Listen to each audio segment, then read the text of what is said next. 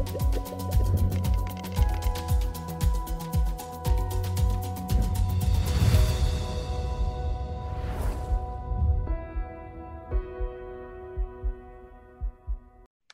everyone. Thanks so much for joining us today during your lunch hour. My name is Mitch Boersma, and I'm the Director of Operations here at the CIC and Executive Director of the Leonine Forum. We're going to go ahead and jump right in, and our guest today needs little introduction to this audience, so I'll keep it brief. George Weigel is the Distinguished Senior Fellow at the Ethics and Public Policy Center here in Washington, D.C., where he holds the William E. Simon Chair in Catholic Studies. He is the two-time best-selling author of two dozen books, including the two volumes of his internationally acclaimed biography of Pope St. John Paul II Mr. Weigel is the recipient of many awards, none more prestigious, of course, than the 2013 John Paul II New Evangelization Award from the CIC. He's a longtime friend of the CIC and Leonine Forum, and he's here with us today to, to discuss his most recent book, The Next Pope, The Office of Peter and a Church in Mission. George, the floor is yours. Thanks, Mitch. Uh, great to be with everybody, and thank you to the CIC for hosting this virtual discussion of the next Pope, the office of Peter, and a church in mission. Let me say a few words uh, to begin the conversation uh, about this book. Uh, it's going to sound a bit odd for me to start this way since this is happening on various social media platforms uh, as well as, as YouTube. But the purpose of this book, the primary purpose of this book, is to try to elevate the Catholic conversation about the future of the church, which is simply uh, over dominated these days by social media snarkiness, if, if I can put it that way. And I wanted to offer a view of the Catholic future uh, that's not in sound bites, that's not in a minimal or maximum number of characters, but actually looks at the full array of, of Catholic life, looks at the entire church through the prism of this unique institution called uh, the papacy. Um, this is not, despite what the title might suggest to some, this is not a book handicapping a future papal horse race. There is no discussion of conclave politics in this book. There's no discussion of papal candidates in this book. Rather, what I've tried to do is take what I've learned from the three popes whom I have had the privilege of knowing personally Pope John Paul II, Pope Benedict XVI, and Pope Francis to take what I've learned from discussing their pontificates with them, writing about their pontificates, and applying that to the future. The book begins with some broad stroke discussions of, of what a Pope of the future uh, should understand, in my view, about the Catholic situation uh, in the mid 20th, 21st century. Pope, for example, should understand that the grand strategy for the Catholic Church in the 21st century has been set by John Paul II, Benedict XVI, and Francis. And that grand strategy is what we call the new evangelization. Uh, a church permanently in mission, as Pope Francis has put it, a church in which everyone understands himself or herself to be a missionary disciple, a church in which every place is understood to be mission territory, including most particularly the United States of America. I then go on to explore what a Pope of the future and indeed the Church of the future must understand about the cultural situation of the West in which the gospel has to be proclaimed. There, I think the key point is that if you look around the world church, uh, the places where Catholicism is vital, vibrant, growing, and having a real effect in society. And, you know, let's name one of those places, which is the Catholic Information Center in Washington, D.C. Uh, that's because the, the gospel has been embraced in full the teaching of the church has been embraced in full, and people are living as missionary disciples. On the other hand, where the church is moribund or even dying, that's because, it seems to me, uh, people are still trying to make the failed project of Catholic Lite work. Catholic Lite is really of interest to nobody. A Catholicism that really can't tell you what it believes and how it thinks we should live uh, in order to lead fulfilled, happy, consequential human lives is really not of much interest to every, anybody. And as I suggest in this book, continuing this uh, Coca Cola metaphor I've been using for 20 years, Catholic Lite inevitably leads to Catholic zero. And the next Pope needs to understand that. Then the book discusses the papacy in relationship to the bishops of the church, the priests of the church, the religious communities in the church, the lay apostolate in the church, the church and world affairs. Uh, and, and I have a brief chapter in the book on the reform uh, of the Vatican itself and what I believe uh, the popes of the future should do about that. So uh, it's not a heavy lift. Book is only 140 pages long. Uh, it's written, I hope, in a calm and reflective spirit. And I hope it uh, offers all of us uh, something to think about uh, as we think about the Catholic future.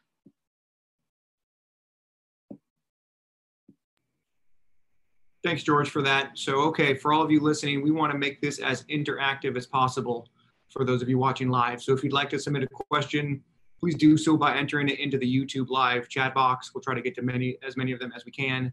Uh, in the meantime, I will take the host prerogative of asking the first question. So George, as you know, we around here are big fans of Pope Leo XIII and Pope St. Leo the Great, who are the two twin sources of inspiration for our Leonine Forum. What do you think the next Pope can learn from those two Leonine papacies guiding the church deeper into the 21st century? So Leo XIII and John Paul II. Um, well, uh, in the next Pope, I give a very brief synopsis of the book I published a year ago and that CIC uh, hosted a, a book event for called The Irony of Modern Catholic History.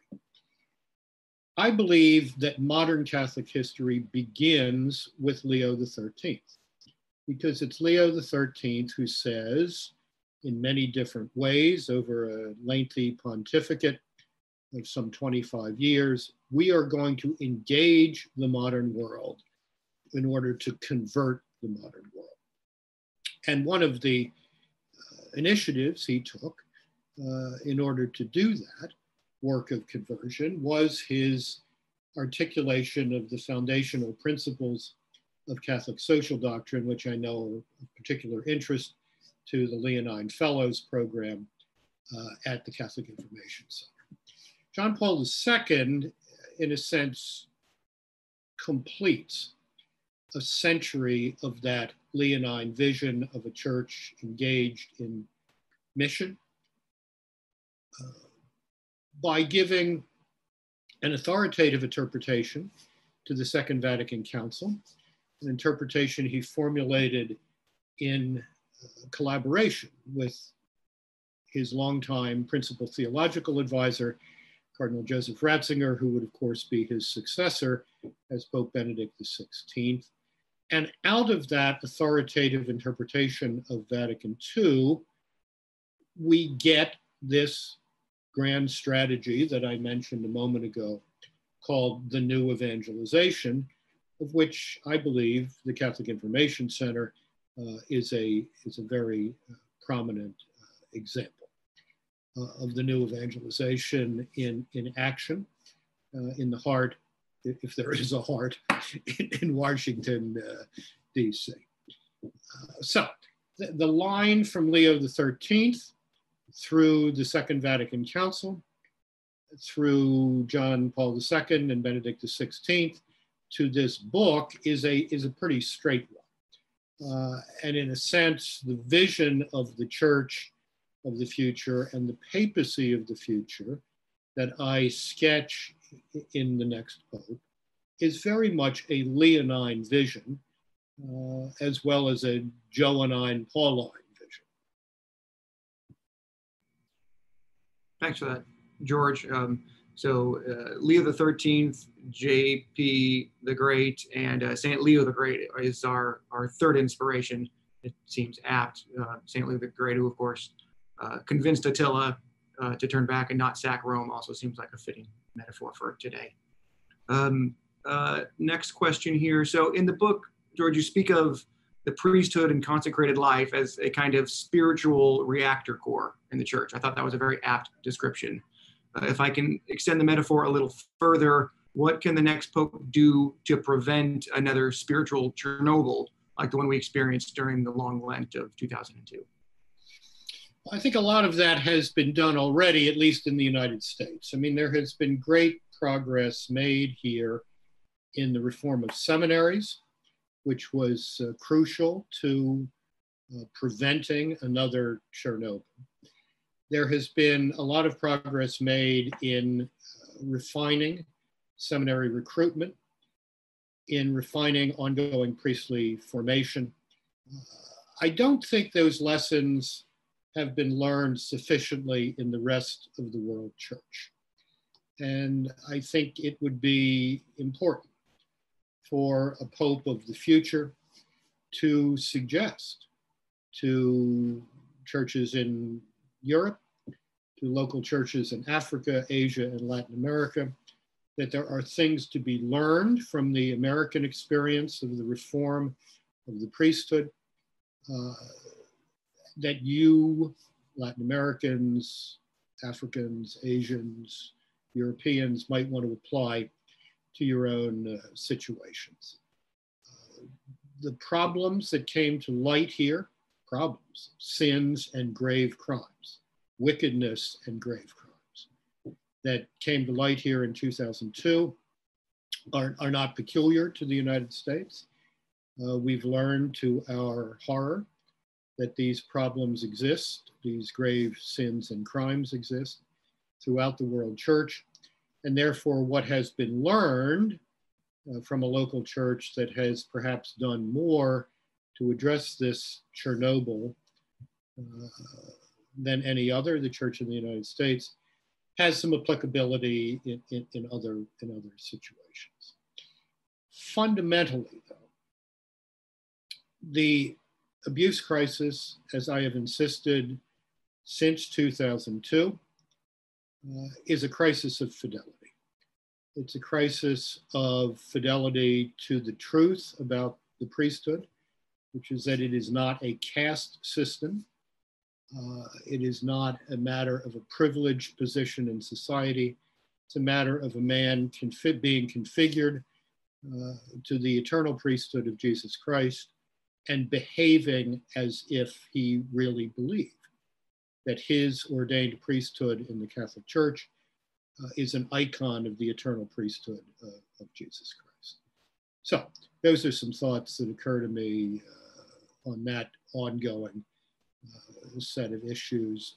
We need the next pope and the next pope after that, and maybe the next pope after that, is going to have to apply the lessons that have been learned with great suffering uh, over the past uh, two decades here in the United States and elsewhere to the reform of the priesthood throughout the world.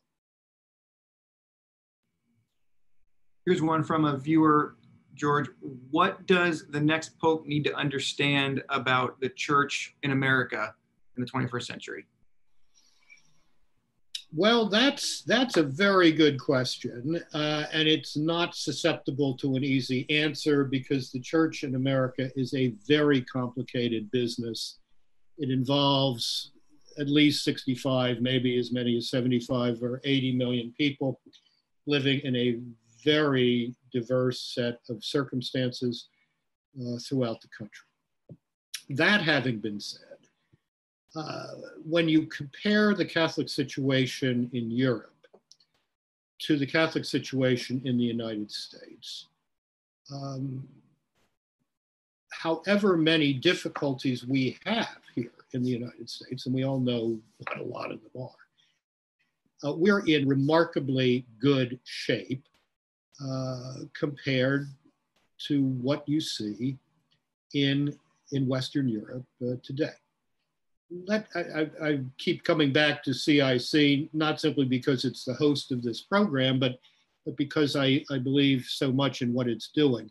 There is nothing like the Catholic Information Center and its liturgical, intellectual, aesthetic, and spiritual programs in any other, in any major European capital. This, something like this simply doesn't exist.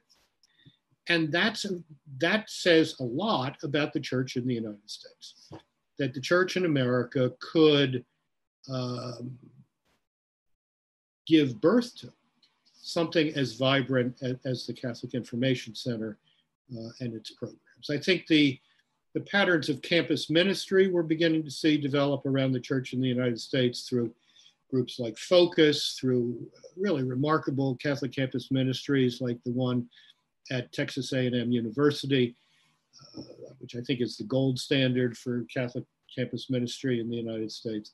These are all things that um, the rest of the world church needs to know about. I've mentioned our reforms of seminary recruitment and seminary formation. I could also mention uh, the fact that there are many uh, vibrant, growing, young communities of women religious in, in the United States. Uh, this is something that the church and the rest of the developed world uh, needs, uh, needs to look at uh, I think our parish life, for all of its problems, uh, remains a great strength of the church in the United States that from which others might learn. And then there is the whole uh, range, the wide range of lay initiatives, uh, renewal communities, new forms of lay association and lay spiritual community in the church in the United States. This exists all over the world church, but it, it's particularly uh, it's particularly vibrant here. Finally, since we're in an election year, with all the usual controversies attendant on an election year, uh, I think the church in America has learned how to be a public church in a way that that others might emulate the Catholic Church in most of Western Europe is simply not a vibrant voice in public life. Catholic Church in Poland, I regret to report, since I love Poland dearly and have spent probably close, when you add it all up, close to three or four years of my life there. Catholic Church in Poland has not learned how to be a John Paul II public church too much of it is still trying to be a partisan church uh, identified with a particular political party in which clergy are the dominant public actors. This is all not good. Uh, the Second Vatican Council is very clear that the primary responsibility for Christian witness in the public sphere, in the public square, rests with lay people. And the task of the ordained ministers of the church are to equip the laity uh, to do that. Uh, we've done that reasonably well uh, in the church in the United States, although we have some grave problems of catechetical formation uh, among certain self identified Catholic political leaders. Uh, but the voice of Catholicism in public life is more audible in the church in the United States than it is just about any place else. And that's something we need to build on and refine and develop.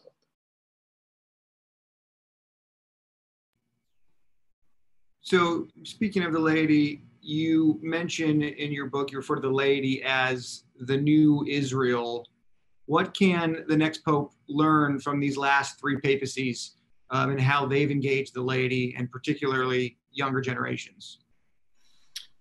I think the great the great challenge uh, today um, is to help Catholics in situations where the church has long been a presence, uh, but maybe declining in numbers, to help Catholics understand the meaning and importance of their baptism. If you look at the extraordinarily vibrant Catholicism that is growing by leaps and bounds in, in sub Saharan Africa today, one of the great stories of evangelization uh, in 2,000 years of Christian history. Uh, Catholics in sub Saharan Africa, mo most of whom are first or second generation Catholics, understand how important the day of their baptism was.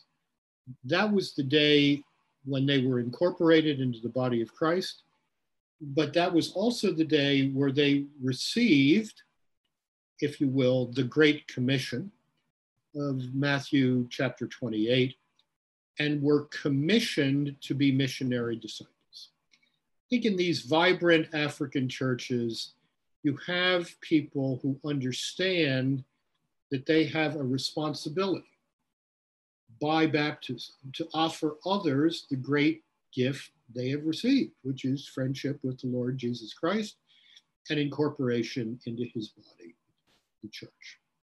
That's a challenge for us here in the United States. I'm afraid too many of our people still think of, of baptism as a kind of welcoming ceremony, certainly that, uh, but it's much more than that. Baptism makes you something different. It makes you someone different. So to own the meaning of one's baptism is the challenge for, for catechetics throughout the church in America today. And I find young people are especially open to this notion. Young people who are interested in, in the church uh, are interested in being missionary disciples. And that's a very important and hopeful uh, fact of our Catholic life in America going forward. I, I think Pope Francis has been quite good at calling people to recognize the meaning of, of what it means to be a baptized Catholic Christian. It means to be, as he's put it many times, a missionary disciple. Uh, that's a teaching, that's a challenge that has to be repeated time and time again uh, going forward uh, in the church of the 21st century. So we we are a church and mission, and you mentioned the Great uh, Commission in Matthew's Gospel.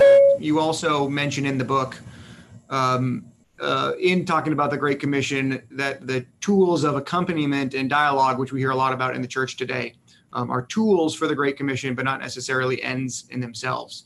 Um, can you uh, discuss that a little bit more?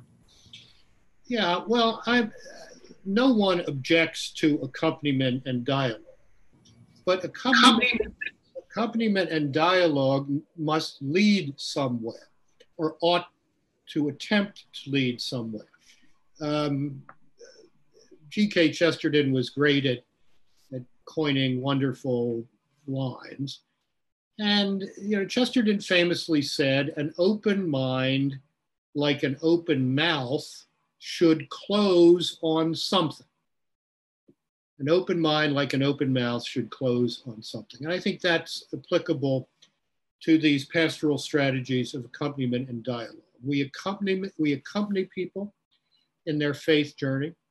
We are in conversation with them in that faith journey in the hope that we are leading them to Christ or deeper into the meaning of their, of their discipleship. And I think the same thing is true of uh, accompaniment and dialogue in the spheres of ecumenism and interreligious dialogue. I discuss this uh, in, in the book, The Next Pope, uh, suggesting that we need uh, perhaps a bit of a course correction here. Uh, ecumenism and interreligious dialogue cannot simply be a matter of, of, of good manners and the polite exchange of views.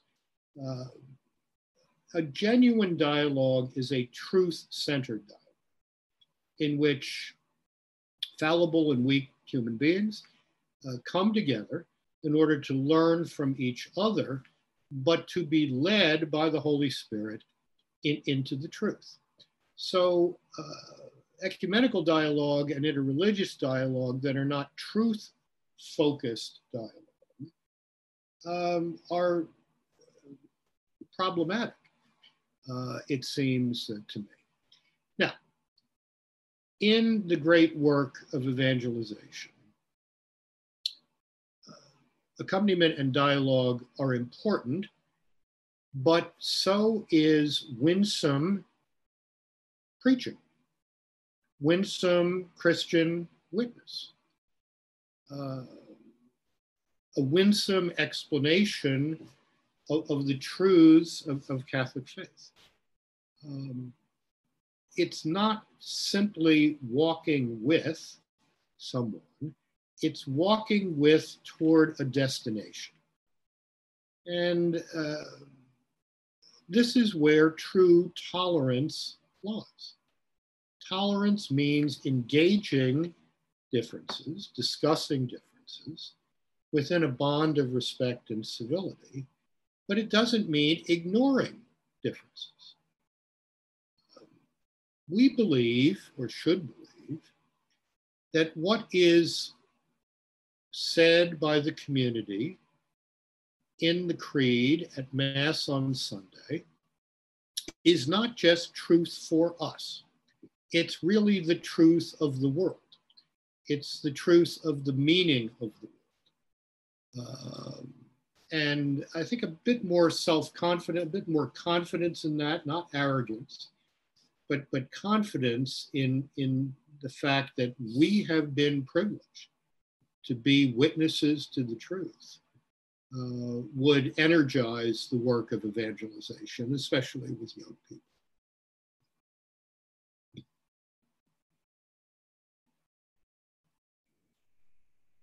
Here's another one, George. In the book, you described the Pope as the church's first witness um, and discussed a little bit about the relative merits and demerits of what you refer to as papal protagonism in the modern era. Can you speak a little bit more about those ideas and how they are at play together or um, in conflict? Yeah. Well, they're not in conflict, uh, Mitch, but there, there's a tension here. Um, it's, it was very good, for example, for the church uh, during the pontificate of John Paul II to have such a compelling personality, such a media savvy personality uh, in the chair of Peter. This put a face, if you will, on the Catholic Church that, that many people found quite compelling, and, and a face that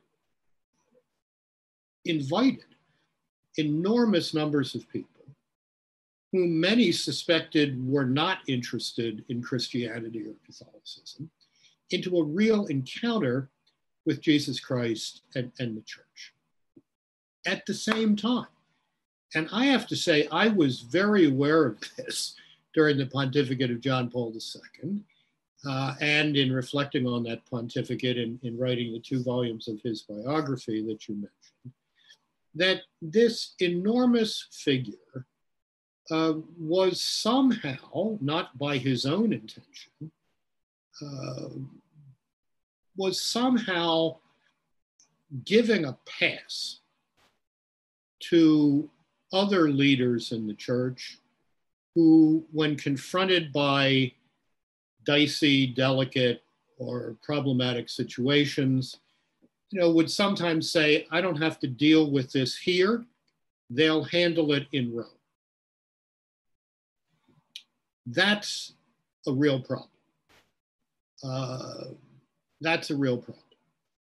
And the next pope is going to have to make clear, as his predecessors have tried to do, but I think the next pope is going to have to be even more explicit about it, that, that bishops are not simply branch managers of Catholic Church Inc. Bishops are genuine vicars of Christ in their own diocese. They have authority and responsibility to teach, sanctify, and govern. And if they are not going to do that, if they're not going to be teachers, sanctifiers, and governors, then they should lay down their office to make way for a man who, who will do that. Uh, there's another problem with this relatively new phenomenon of the Pope being the central figure in, in Catholic imagination and media imagination about the Catholic Church. As I indicate in, in the book, The Next Pope, uh, this simply was not the case uh, 150 years ago.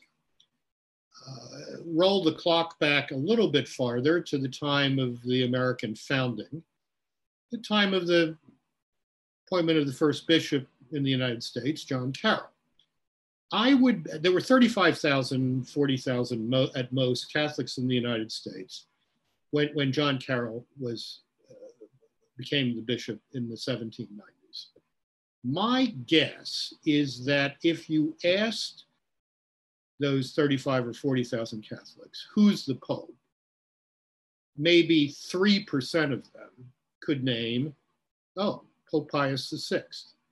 The Pope simply did not occupy the place in the Catholic imagination that popes do today. That really began with Pope Pius IX in the mid 19th century. And it's good that Catholics have this uh, understanding that there is a spiritual father who has a responsibility uh, for the for the entire world church. Uh, that's fine, but the downside of that, in for example media terms, is that the Pope tends to suck all of the air out of the room. I mean, when was the last time you, to go back to something we just talked about, when was the last time you saw a serious television story, radio report, or print or online news story about the phenomenal growth of the Catholic Church in, in, in sub Saharan Africa.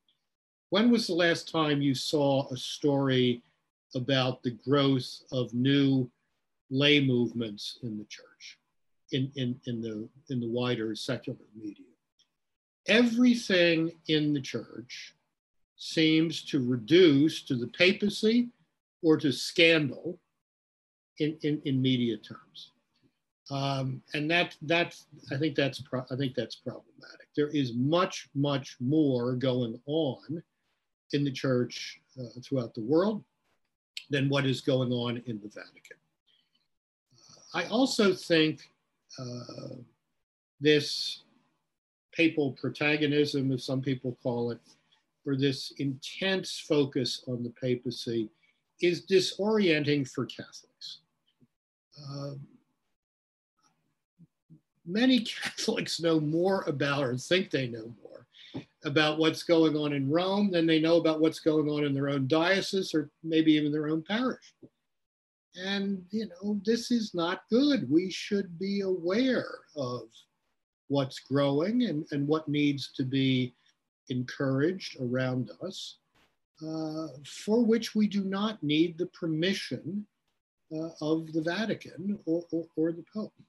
So it's a it's a mixed blessing. This uh, the hugeness of the papacy in the imagination of the church uh, and the world, um, and it does have some positive uh, elements, uh, but it also has some downsides, and I try to discuss those in the book. So, speaking of the imagination of the media, Catholic and otherwise, how does your current book address the controversy swirling about online about the Second Vatican Council, if at all? Well, I have to say, and I hope this doesn't sound uh, too uh, uh, professorial, um, I find that a lot of this controversy is deeply ill informed.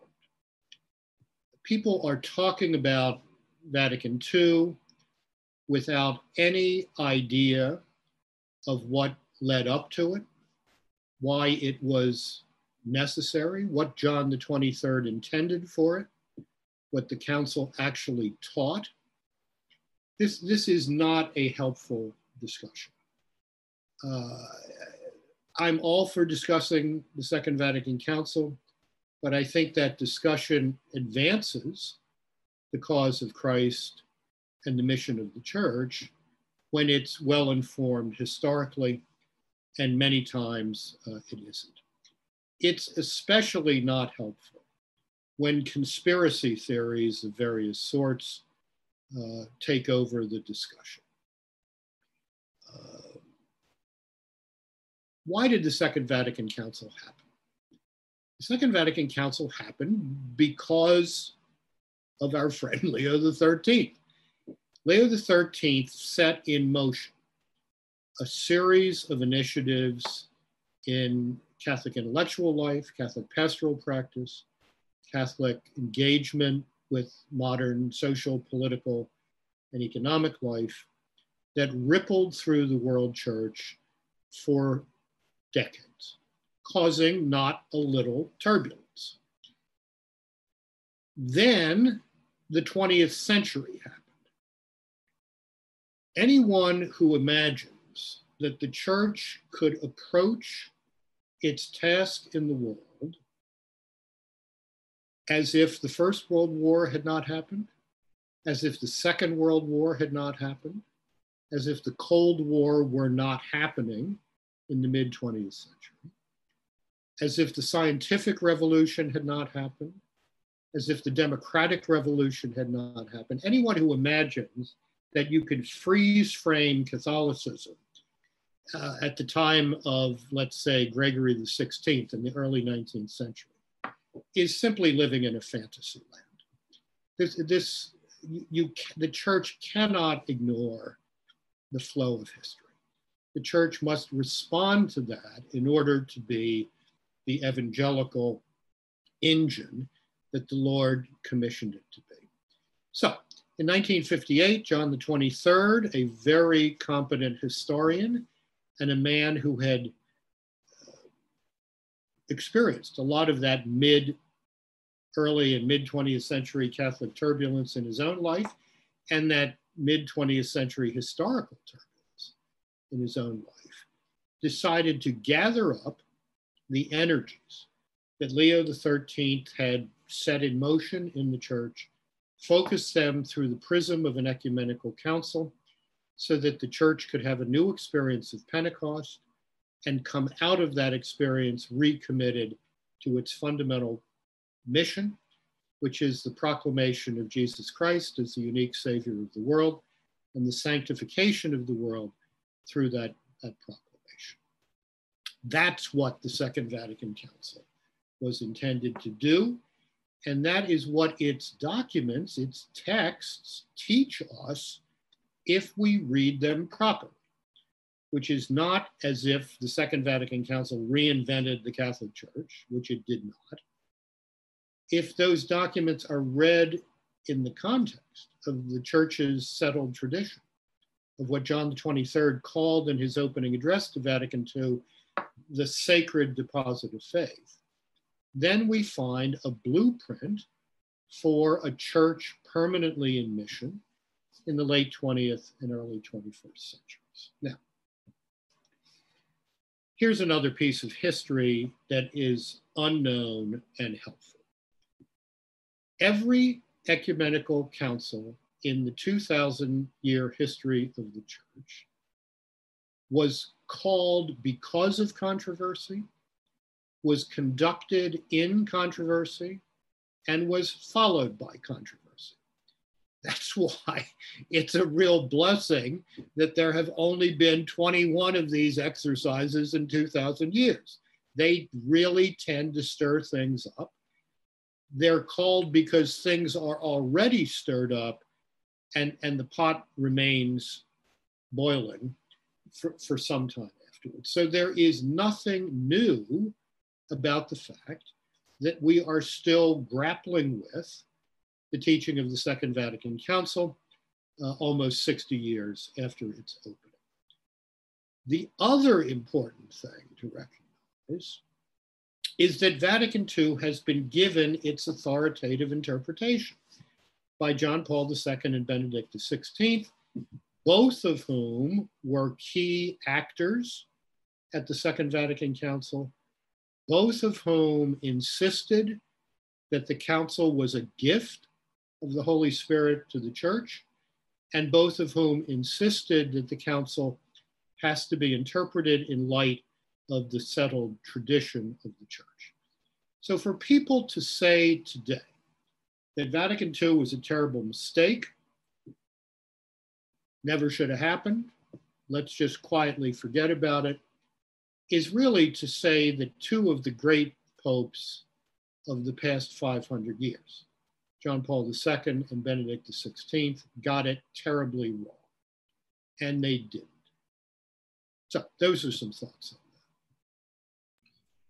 Two viewer questions here I'll, I'll kind of pull together. The first, many dioceses in the US have been forced to close parishes. How do we reverse this trend? And what is your biggest concern for the church today? Well, the, the last one is the easier one. I mean, my biggest concern is the biggest concern of any serious Catholic uh, over the past 2,000 years. And that concern was defined by the Lord Himself when He says in the Gospels, When the Son of Man returns, will He find faith on earth? That's always the primary concern. Uh, and the answer, the response to that concern, has to be the commitment to live as a missionary disciple and to measure the quality of our own discipleship by how well we bring others to meet the Lord or to return to the church that they've, they've left. Uh, I have, I know a lot of bishops. Um, I am now at a stage in my life where some of my former students are becoming bishops.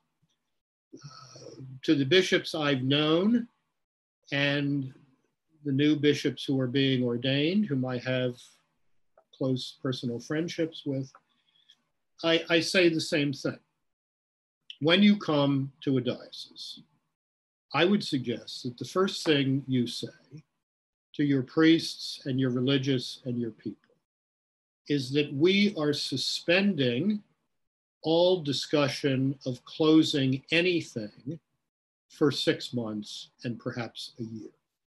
Till I get to know you and you get to know me, and we together discern how we are going to go on offense we're no longer going to be playing defense. We're not in institutional maintenance mode anymore. We are in new evangelization mode. Now, because of changing demographic patterns among the Catholic population in the United States, that is inevitably going to mean, in some circumstances, um, the closing of, of some parishes for the sake, I hope, of opening others. But you know, the Catholic Church throughout the United States is building churches and happily building some more aesthetically pleasing churches these days that I, I think a lot of people are aware of. There are dioceses throughout the South, throughout the Southwest, uh, that are building new parishes, erecting new parishes uh, at a great rate. Catholic Church in the Old South, the, the most un-Catholic part of the country, for many, many decades, indeed for centuries, is growing. Uh, a friend of mine who was a bishop of a southern diocese uh, came to that diocese uh, from an established East Coast diocese, told me, told me towards the end of his life, I did not expect, expect to come to the South and spend most of my time as a bishop building churches.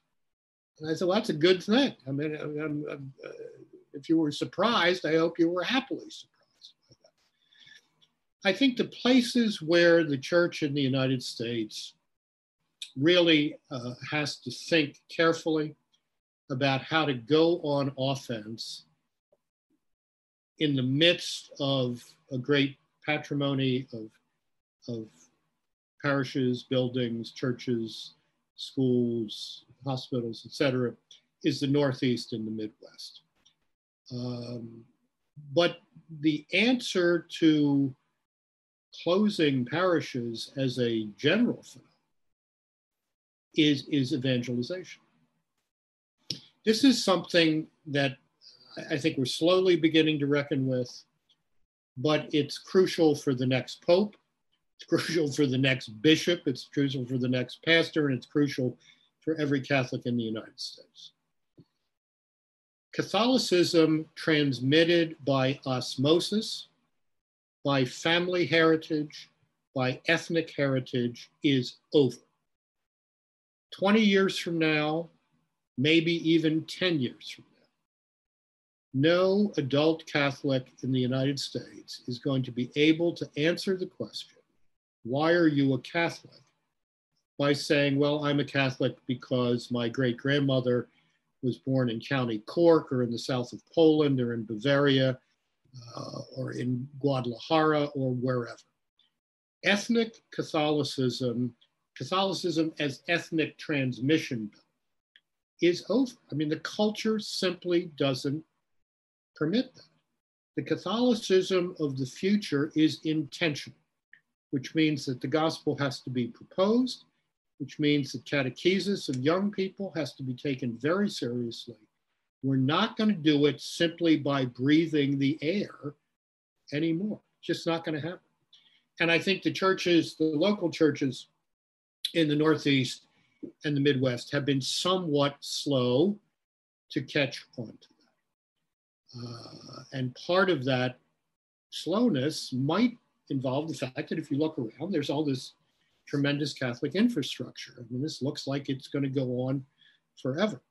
Well, it's not going to go on forever under these inst- uh, under these cultural circumstances, unless the, the whole church embraces evangelism as its primary mission.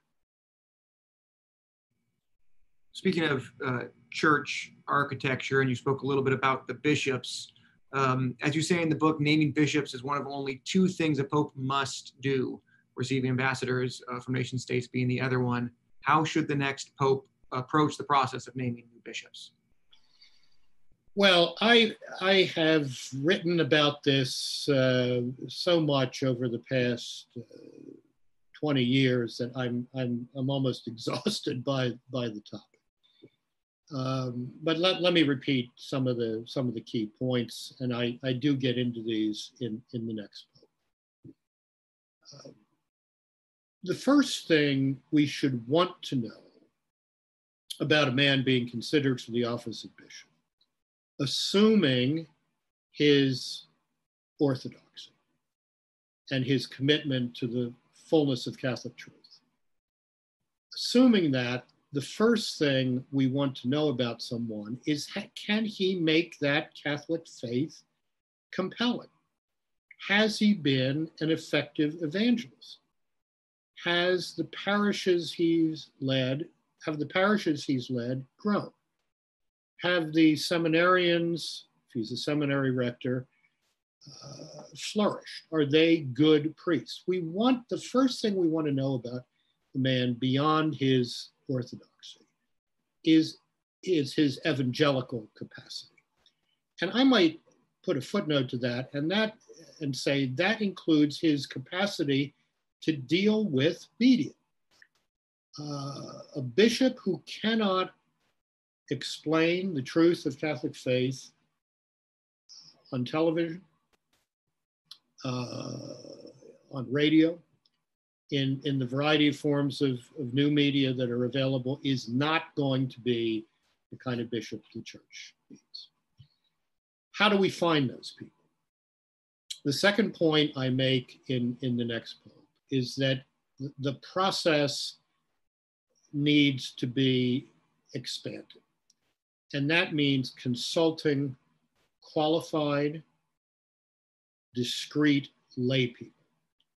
Lay people see things in a priest that other priests may not see. That, for example, this man may be a, a wonderful uh, pastor, a deeply spiritual man, uh, a great sanctifier, but he can't run anything.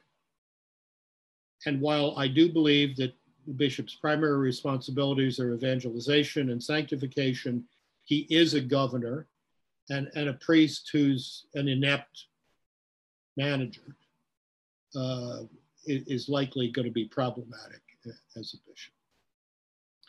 Lay people might see that a man, for all of his other good qualities, really doesn't handle conflict very well, uh, is uncomfortable dealing with opposing points of view. Uh, somebody carrying those burdens is going to have a very tough time uh, being an effective bishop. So I think uh, a broader consultation on a man's qualifications for the episcopate uh, must include uh, lay people. The basic issue here is to change the template so that appointments to the episcopacy do not rely only on existing bishops. Uh, the episcopate is not a club. Uh, it's uh, it ought to be a, a brotherhood, uh, but it's not a club. And uh, finding good bishops is not a matter of asking the existing club members who they want next in the club. It's a matter of measuring evangelical capacity, sanctification capacity, and at least a minimum of governing capacity. Now, that governing capacity also must include the capacity to delegate. Uh, I know a lot of fine pastors whom I would be hesitant to recommend for the office of bishops because they are too much micromanagers. Uh, a bishop cannot be a micromanager.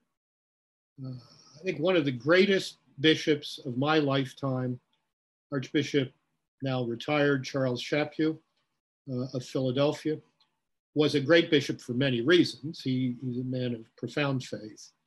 Uh, he's a man of palpable holiness. Um, but he's also a manager who knows how to cooperate and collaborate with other people.